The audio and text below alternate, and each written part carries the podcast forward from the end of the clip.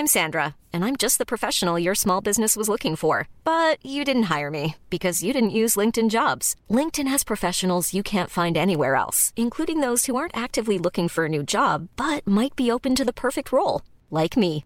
In a given month, over seventy percent of LinkedIn users don't visit other leading job sites. So if you're not looking on LinkedIn, you'll miss out on great candidates, like Sandra. Start hiring professionals like a professional. Post your free job on linkedin dot com slash people today.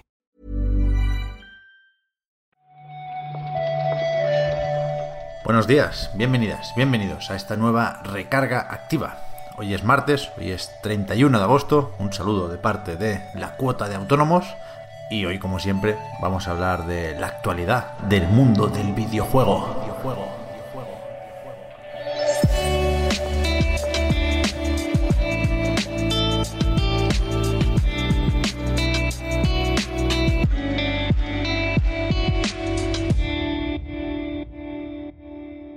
Venga, va, que hoy creo que va a ser rápido esto, porque no hay muchísima tela que cortar y porque vuelvo a estar solo, ¿eh?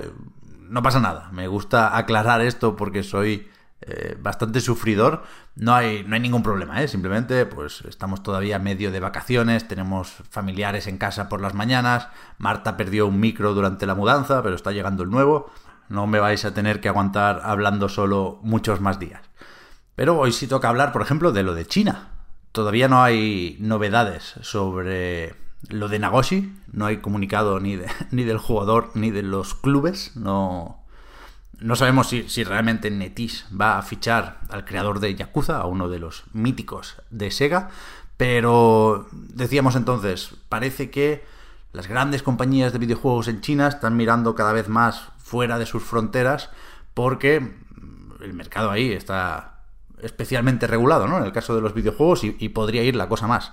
Y, y joder que sí, ayer se anunciaron nuevas medidas que entrarán en vigor el primero de septiembre y a partir de entonces los menores de edad solo podrán jugar a videojuegos online tres horas a la semana.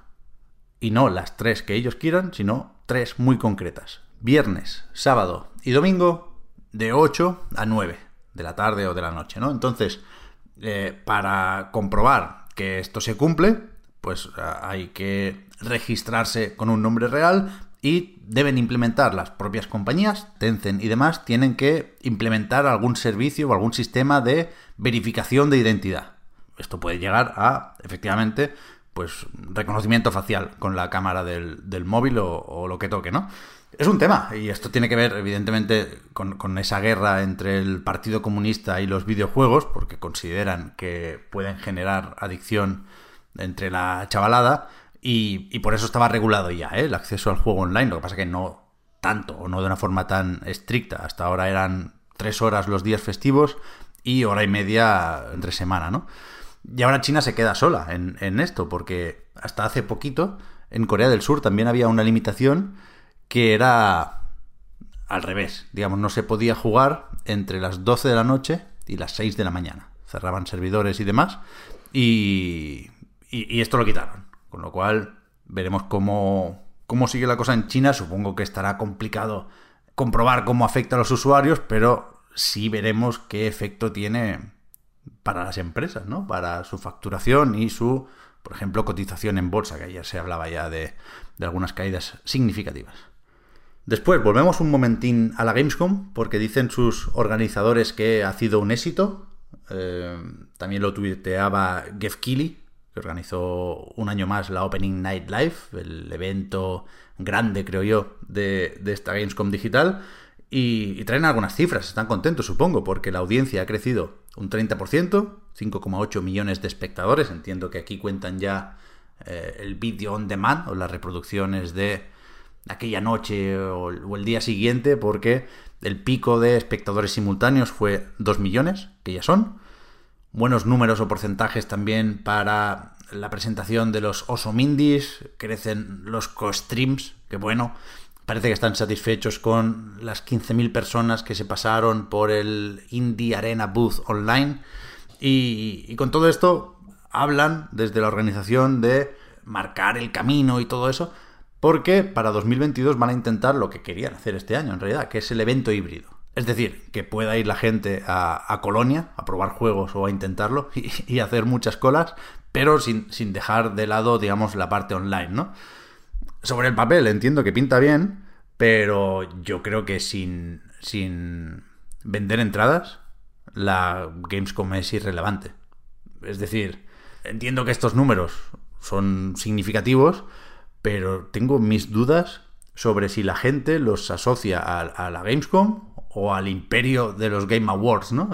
Yo creo que tampoco sé si les importa, ¿eh? A lo mejor cobran todos igual, pero, pero yo creo que la Gamescom necesita recuperar el público como el comer.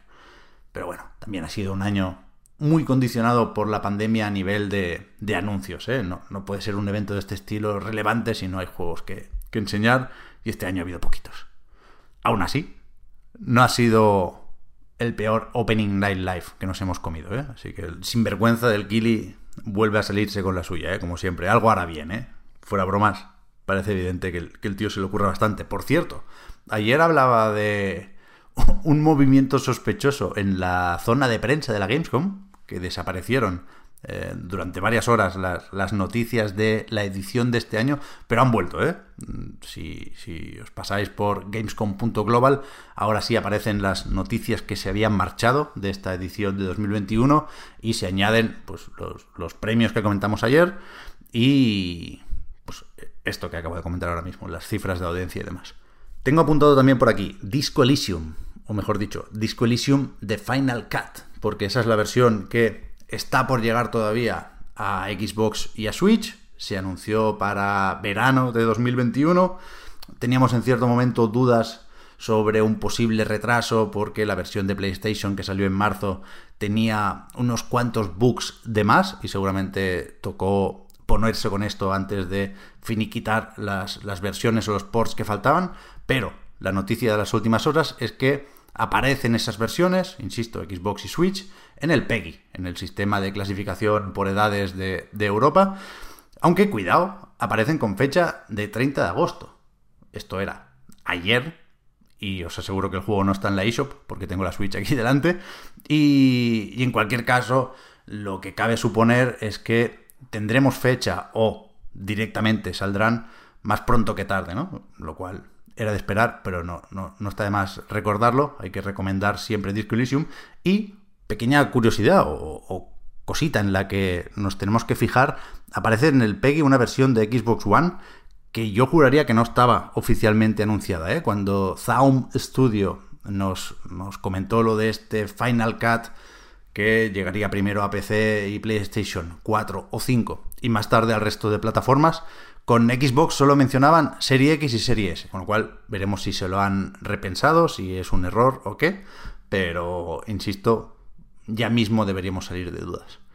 Y para terminar, en el apartado de los eventitos o de la agenda, esto tendría que haberlo juntado con la Gamescom, me cago en la leche, pero esta tarde hay directo en el canal de Twitch de Motive Studio para enseñar un primer vistazo o un vistazo muy temprano a el proyecto de Dead Space. No sé si veremos gameplay, no sé si veremos a gente dibujando con, con las tabletas o si simplemente charlarán sobre cómo va el desarrollo, pero ahí queda. Esto va a ser a las siete de la tarde y después esto puede ser más interesante, pero nos, nos queda más lejos.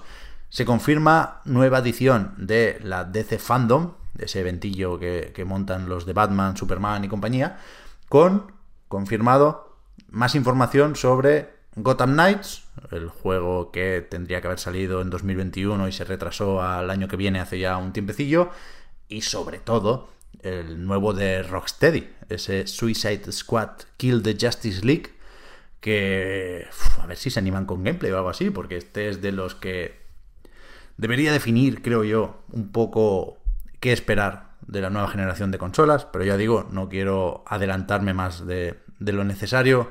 El dieciséis de octubre es el evento y a medida que nos acerquemos supongo que irán eh, modulando las expectativas.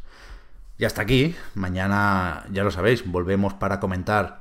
Vete a saber si algo de Dead Space, ojalá que sí, porque creo que, que hay ganas y creo que hay razones para pensar que el desarrollo puede estar más avanzado de lo que daba a entender el anuncio en el E A Play Live, pero si no, seguro que no faltan noticias, seguro que en las próximas horas se vienen cositas. Así que gracias por escuchar esta recarga activa, gracias por seguirnos, por el apoyo en patreon.com barra a Night Reload. Esta mañana estábamos eh, decidiendo cuándo toca volver con el podcast Reload. Por cierto, tenemos que mirar qué dijimos en el último programa de la última temporada, pero vaya, eh, si no es este viernes será la semana que viene, ya, ya os contaremos. Y, y eso, mañana desde luego más recarga activa. Hasta entonces, chao chao.